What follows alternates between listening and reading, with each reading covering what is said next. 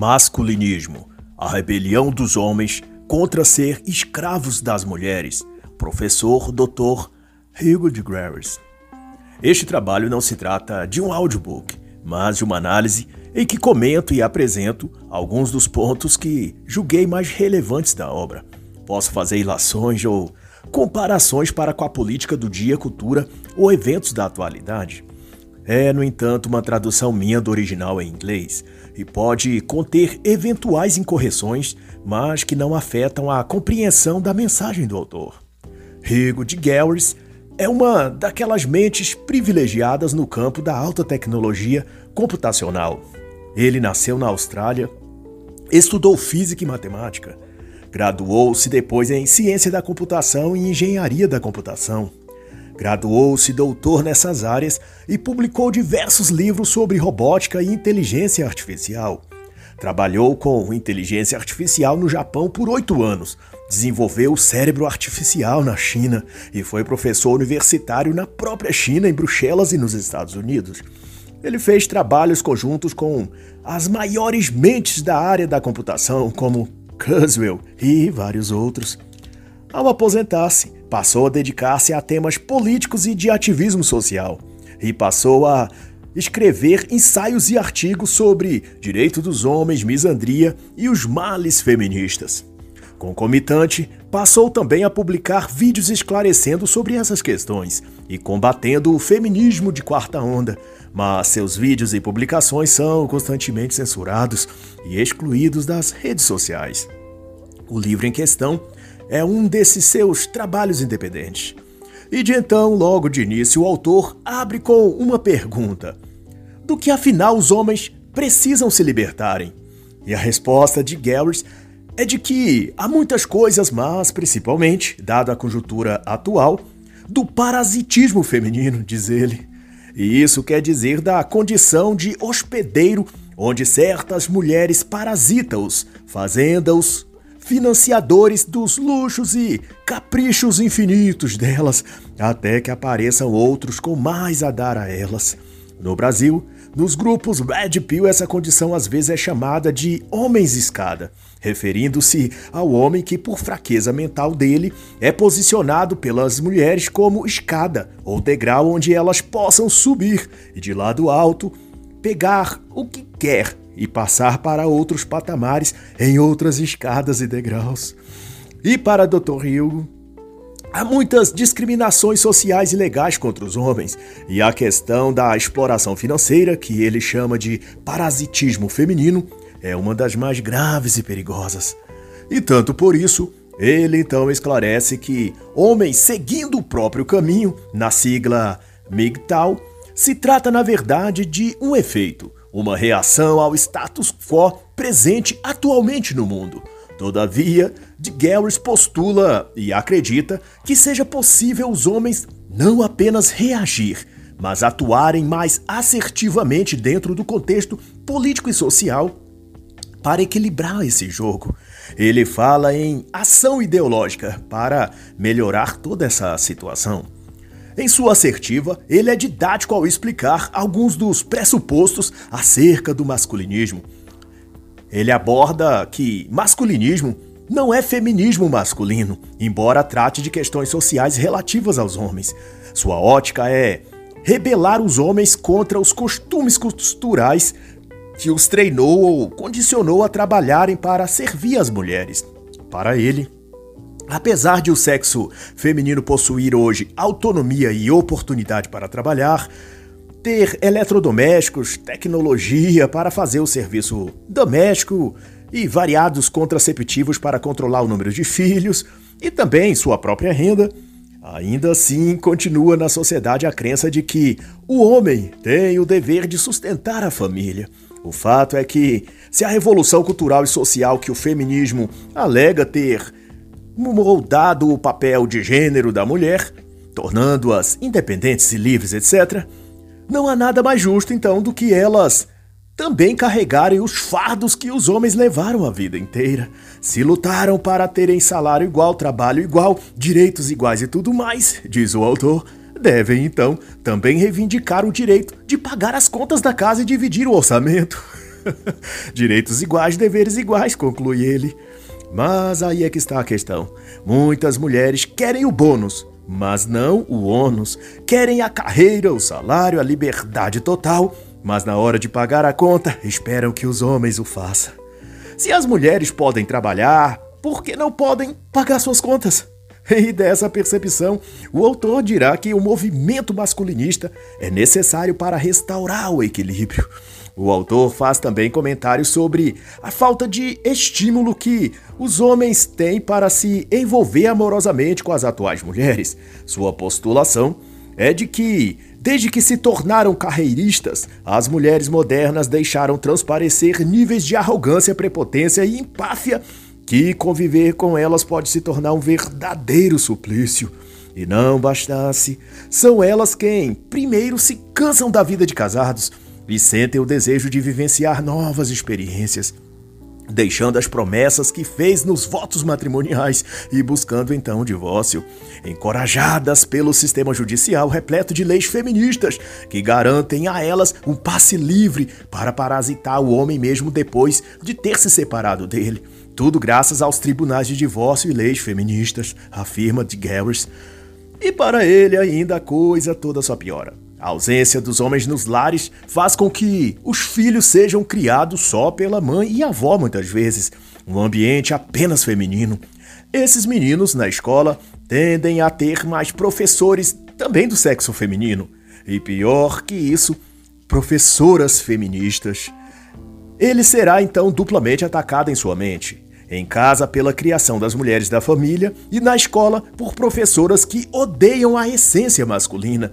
Sua alienação estará completa antes que ele conclua o ensino secundário.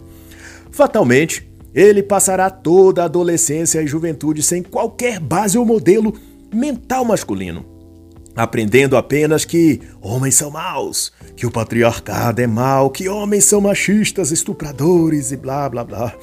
E ele passará a rejeitar sua parte biológica e emocional masculina, tenderá a amar as coisas de mulheres, a delicadeza, a feminilidade, a suavidade, a fragilidade. e a repudiar em seu psicológico tudo o que for de característica masculina. Aqueles, porém, que conseguem, apesar de tudo, resguardar sua estrutura mental depois dessa lavagem cerebral antimasculina, passam a desejar fugir e evitar relacionar-se com mulheres, porque veem ou sentiram na pele o peso da campanha que muitas delas fazem contra os homens. Esses, então, adotam modos de sobrevivência diversos. Uns só relacionam-se com o sexo oposto a nível de sexo mesmo.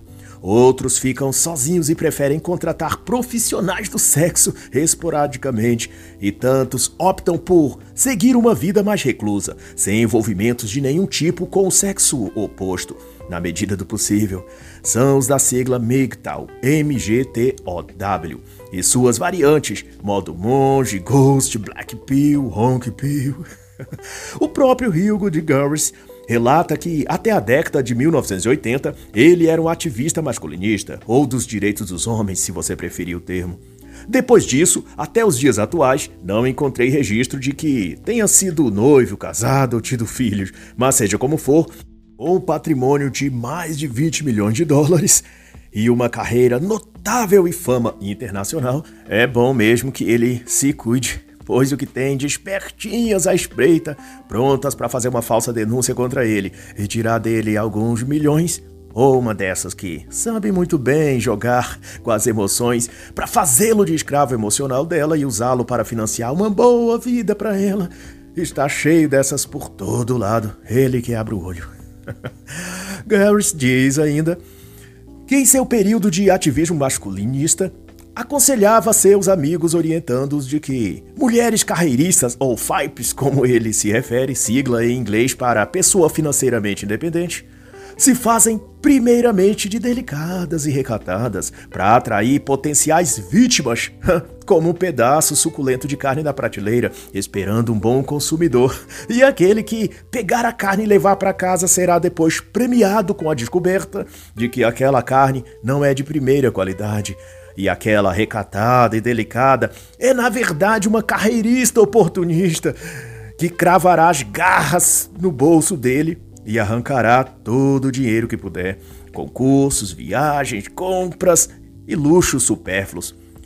Mas ocorria também, diz ainda de Gowers, de muitos homens não perceberem o quanto estavam sendo usados e enganados por essas mulheres, devido aos anos de lavagem cerebral que recebeu da cultura e da sociedade.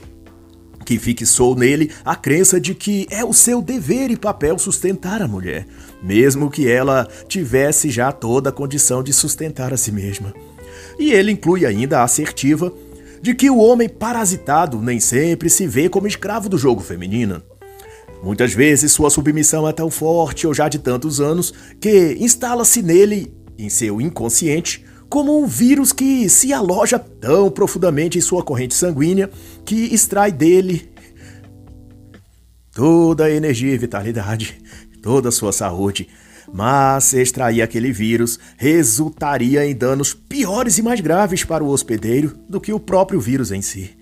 E como viveu por muitos anos no Japão e Ásia, Hugo de Gaulle cita a Coreia e o Japão propriamente como exemplos máximos na época em que ele via esse tipo de sujeição e devoção masculina ao feminino. Ele conta como via esses homens deslocarem-se de trem numa viagem de até 3 horas para trabalhar por 11 a 14 horas por dia para que suas esposas e filhos adolescentes passassem o dia em salões de beleza, clubes de tênis e shoppings, sem se darem conta que estavam vivendo como escravos financeiros e emocionais. Outra experiência do autor foi de ver em ambientes sociais dupla ou trio de mulheres maquiadas e sedutores escolherem alguns homens no bar ou happy hour e dizerem, sorridentes e jogando charme a eles: Ei rapazes, que tal vocês pagarem uma bebida pra gente? E dali se fazia desenvolver uma relação entre eles, que meses depois o homem veria que perdeu mais do que ganhou, que aquela conversa no bar fora a abertura de uma porta de gastos financeiros com aquela mulher, que ao fim das contas não lhe trouxe nada de significativo além da companhia sexual, nem tão boa assim. No fim, o que ele queria ser amado, ter uma parceria para as horas difíceis, uma boa conversa, etc. Isso ele não achou nela, mas a essa altura era já tarde para se queixar. Seu bolso já estava vazio e a mulher sedutora já estava maquiada e sorridente na mesa com outro em algum happy hour, preparando mais uma vítima. no dizer do autor, o grande plano de carreira de algumas dessas mulheres é simplesmente seduzir os mais ricos que elas puderem, ficar com ele por tempo suficiente para ela ter sua reserva ou carreira, engravidar dele depois divorciar-se, fazendo com que ele continue bancando a ela e ao filho mesmo depois da separação. Daria para citar aqui dezenas e dezenas de exemplos, vistos e noticiados na mídia todos os dias, mostrando que o dito pelo autor é de fato verossímil. Mas dessa vez vou deixar para o próprio leitor fazer esse exercício imaginativo. Afinal, esses exemplos reais estão aí todos os dias na mídia. Hugo de Garris vai também pontuar uma questão pertinente. Ele difere entre MGTOW e masculinistas.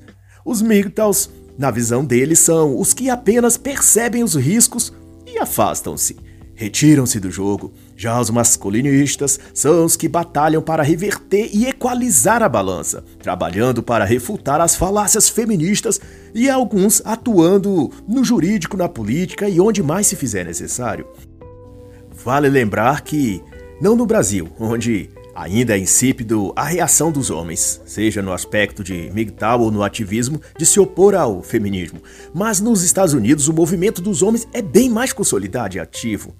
Por isso, talvez seja lá onde essas demarcações de MGTOW e masculinistas estejam mais delineadas, porquanto no Brasil um e outro termo são tratados como sinônimos e mesmo o movimento do direito dos homens, um grupo formal de ativismo contra as leis misândricas, mesmo esses não se denominam masculinistas, mas mesmo esses, apesar da bravura e do importante trabalho que fazem, não recebem o apoio da maioria dos homens, nem mesmo dos migtos, que têm demonstrado sérias dificuldades em convergir ideias e interesses, afundando-se muitos deles em intrigas, tretas e subdivisões mesquinhas, separando aquilo que já é pequeno e ainda frágil. Isso me refiro ao movimento MGTOW no Brasil, que ainda carece de alicerce intelectual e moral. sendo usado por muitos como uma sigla sanitária, digamos, onde os descontentes com as mulheres jogam seus rancores e despejam suas mágoas, dão descarga e pronto. Não evoluem para mais que isso.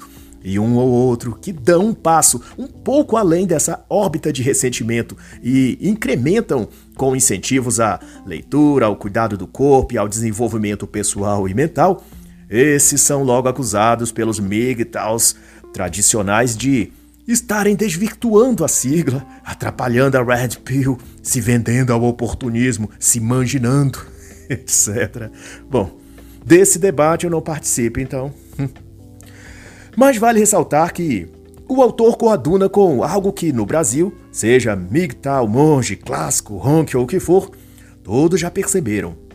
De que a psicologia ou mentalidade da mulher moderna é, infelizmente, feminista, misândrica. Não obstante, não importa o quanto se declarem emancipadas, independentes, feministas ou quaisquer dessas definições, elas esperam, ao fim das contas, serem mantidas financeiramente por um homem, ou então pelo Estado, ou melhor ainda, por ambos. Hugo descreve verídicos casos em que ex-esposas entraram na justiça tentando obrigar aos ex-maridos que pagassem a elas pensão mesmo tendo os maridos à guarda dos filhos. E em vários casos, diz ele, juízes têm dado ganho de causa para essas mulheres, claramente interesseiras. E isso porque muitos juízes são também feministas, e as leis que fazem o cerco contra os homens são elaboradas por feministas nos comitês dentro dos parlamentos e depois de prontos, assinados por um agente político, validado por comissões e colocados em votação, sob toda a pressão que o lobby feminista possui nesses setores da política, ou mesmo fora dela, na cultura, no meio artístico. E todos serão acionados para fazer frente à aprovação dessas leis. Isso tem culminado para a reação masculina que então tem sido chamado de MGTOW, pois tem visto que as leis estão cada vez mais empurrando os homens para serem escravos das mulheres, submissos, explorados e depois descartados por elas. O autor acrescenta ainda que esses fatores fazem com que casar, ter filhos ou mesmo relacionar-se com o sexo feminino pode se tornar um campo minado e a mulher tendo nas mãos um detonador que pode acionar e a qualquer hora explodir a vida financeira, emocional e psicológica desse homem. E na consideração seguinte, a pílula vermelha de Hugo de Garros é ainda mais forte e ácida. Ele conjura que, no atual estado de coisas, as mulheres fingem amar o homem, usam o seu dinheiro e faz bancar seus caprichos, trabalhar e manter a casa, e depois de tudo, trocam aquele homem por um provedor melhor se surgir a oportunidade. Ele chega a chamar isso de saga hipergâmica da mulher. Mas apesar disso, Hugo de Gurs prescreve uma reeducação da sociedade, da mentalidade social por meio de palestras, medidas judiciais, postagens na internet, conversas aonde for oportuno para reverter esse quadro. Ele acredita que é possível essa mudança. Basicamente, ele defende que os homens façam o mesmo que as feministas fizeram, ocupem espaços na sociedade e dissemine o seu modo de ver e pensar. Ele reforça que, para haver mudanças, os homens masculinistas esclarecidos terão de atuar política e ideologicamente. Eles devem estar nas mídias, produzir conteúdos intelectuais e divulgá-los. Os homens precisam dar à sociedade coisas sérias e claras sobre o que pensar quanto a essas questões de direito dos homens de como se sentem, o que querem e o que entendem por justiça e equidade. Por outro lado, Garris também crê que esse trabalho de conscientização devem os masculinistas esclarecidos fazer também para com o meio MGTOW, pois para ele o MGTOWismo, como ele chama, tem estado abstraído de seu poder e de seu potencial de trabalharem unidos, Harris observa, nesse sentido, que mesmo entre os Red Pilados há pouca solidariedade e ajuda mútua. MGTOWs riem ou debocham quando veem um homem cair numa armadilha feminina. Pontua o autor. Quando as leis feministas de gênero recaem sobre um homem, frequentemente os homens da Red Pill dão de ombros, usando seu exemplo apenas para fortalecer suas convicções pessoais, mas sem prestar o mínimo de assistência ou apoio àquele homem que foi alvo das ações feministas. Há pouca empatia entre os MGTOWs e masculinistas, conclui ele. Por isso, para Garris, o MGTOWismo precisa ser esclarecido e reorientado. Por mais que os homens possam ter sido fracos e, por isso, caído na trama das mulheres, os homens não são os inimigos. Eles são aliados. E nessa luta não se pode se dar ao luxo de dispensar soldados. As mulheres, a mídia, a política e a sociedade misândrica já perseguem o suficiente aos homens. Não precisamos que esses sejam também discriminados por seus irmãos de batalha. É o que enseja Hugo de Girls. E a lição dele continua. Quando, por exemplo, um homem bom e honesto é massacrado nos tribunais de divórcio e sai perdendo muito ou tudo que conquistou, esse homem precisará ser reorientado, explicado a ele o fundamento daquilo e ele deve ser acolhido por outros homens que entendem o que é sofrer danos injustos pelas mãos de uma mulher ou ex-companheira. Esse homem, a última coisa que ele precisa é ser ainda mais chicoteado, ainda mais por outros homens que deveriam entender sua dor e suas feridas. Não dá para culpar as mulheres de serem tóxicas aos homens se os próprios homens forem assim também entre si, é a constatação do autor.